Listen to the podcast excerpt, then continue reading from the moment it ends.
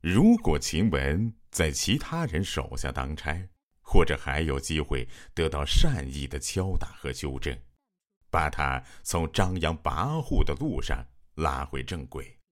但他偏偏遇到了把女孩视若珍宝的宝玉，晴雯暴炭般的脾气，从此是毫无顾忌的野蛮生长。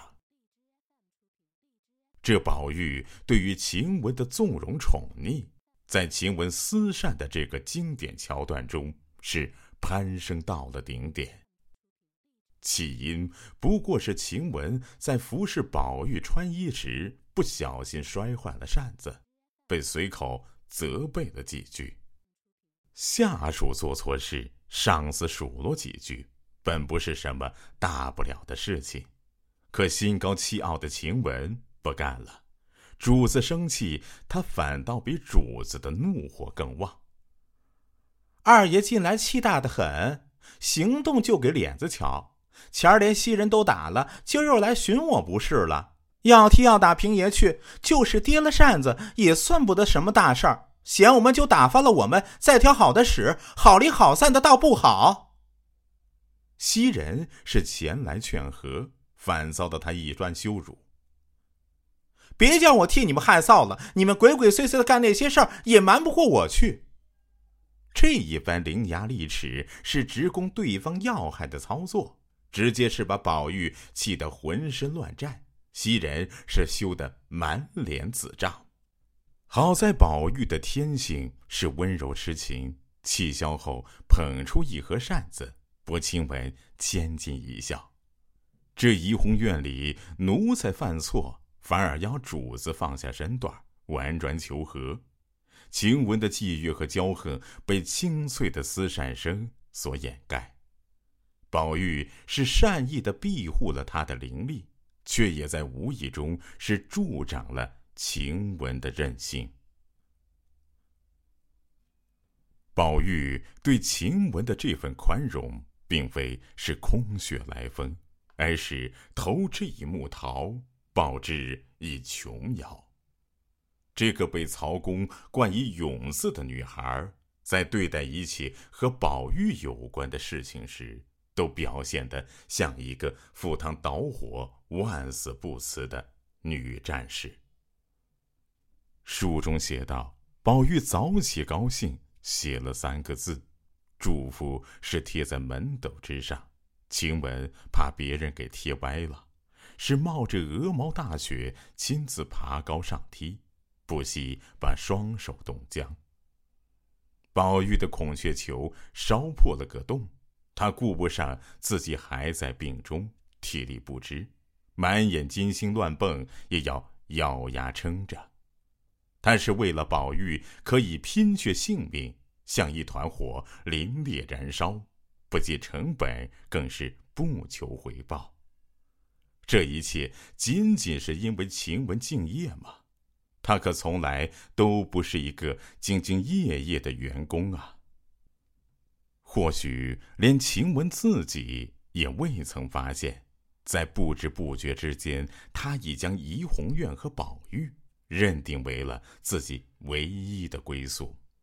他是真心把这里当做自己的家。平日的偷懒和放纵，是源于以此为家的松弛；对于小丫头们过于严苛的惩罚，又何尝不是源于以此为家的一份责任呢？这个实心实意的姑娘，天真的认为自己是会扎根于此、长于此，根本就没想。有朝一日会被赶出大观园，因为他的根基从来都不够牢靠。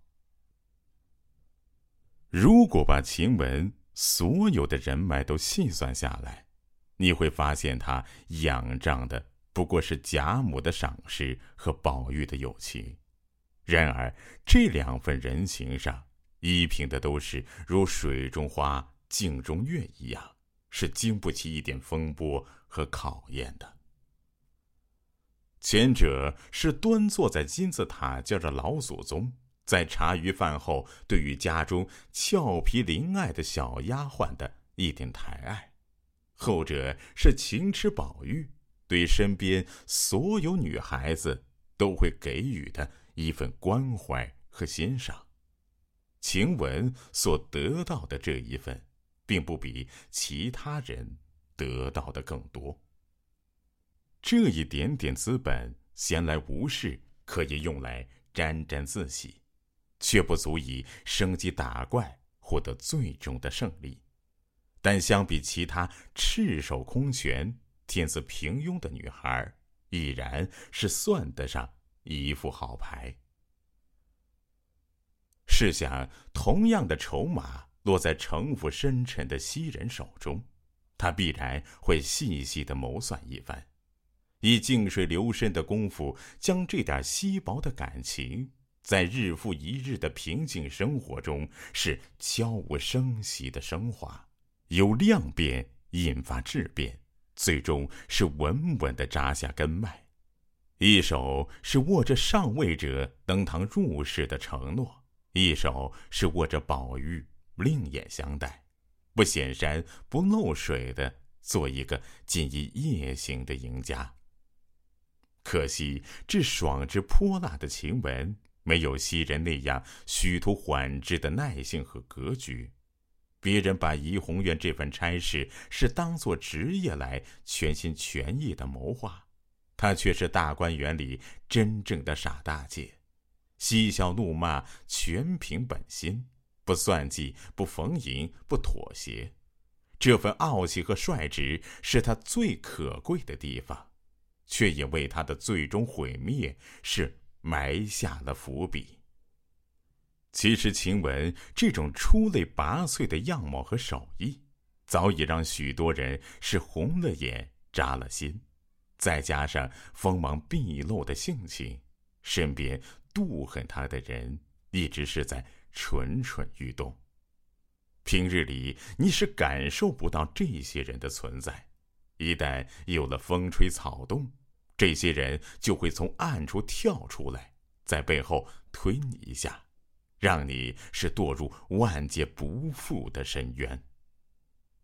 于是，在查抄大观园之际，痛恨晴雯的王善保家，在主子面前的一番蓄意挑唆，把他从角落里推搡出来，直接暴露在患有美女恐惧症的王夫人眼皮底下。更不幸的是，晴雯的样貌和性情都不偏不斜的踩在了王夫人的雷点之上。